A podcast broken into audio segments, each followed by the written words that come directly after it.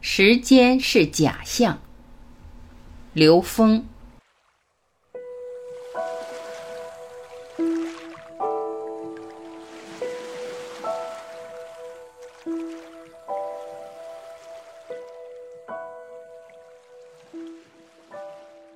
有人问刘峰老师，关于时间是一个假象这个问题，老师是不是能再次着重讲一下？谢谢老师。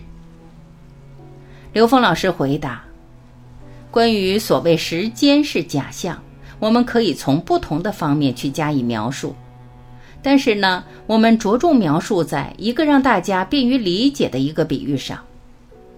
比如，我现在伸出三个手指头。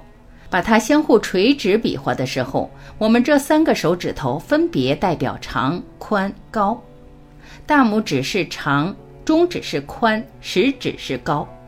在这个比喻的时候，我们知道它是代表三维的长、宽、高。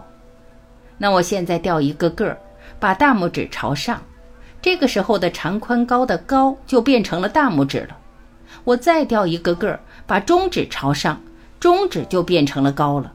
这样就得到一个非常简单的概念，其实三个变量它们互为高。同样，现在我伸出四个手指头，它们分别代表四个变量，这四个手指头的四个变量分别代表长、宽、高、时间。你换一个角度，长、宽、高、时间，再换一个角度。长、宽、高、时间，你会发现，原来这四个变量它们互为时间，也就是每一个变量都是另外三个变量的时间。就像我在三维里边比划，每一个变量都是另外两个变量的高，是一个概念。所以我再通俗的讲一下，我们在上方、东方和南方组成了一个三维空间，那这个三维空间的第四维就是时间。那么反过来，我把时间和上方和南方组成的这个三维空间，它们的时间其实就是东方；而时间与上方和东方组成的这个三维空间，它们的时间就是南方。所以，其实任何一个变量都可以是其他三个变量的时间。但我们执着在我们现在认知的这个三维空间的时候，我们以为时间是常量。所以，时间只是我们在意识中，在三维空间把它界定为一个常量的一种状态，一种空间状态的描述而已。当它是变量的时候，它跟其他三个变量没有区别，没有任何区别。所以，时间本身是假象。其实，这在我们现实中很多地方是可以被验证的。我们通过梦境啊，通过修炼啊。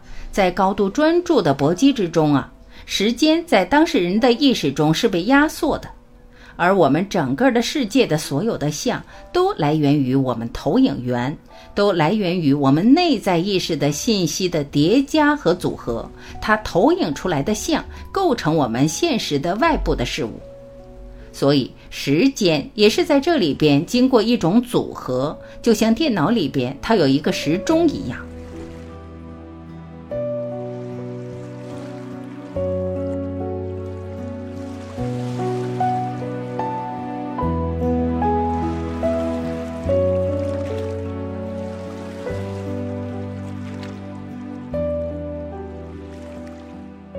感谢聆听，我是晚琪，再会。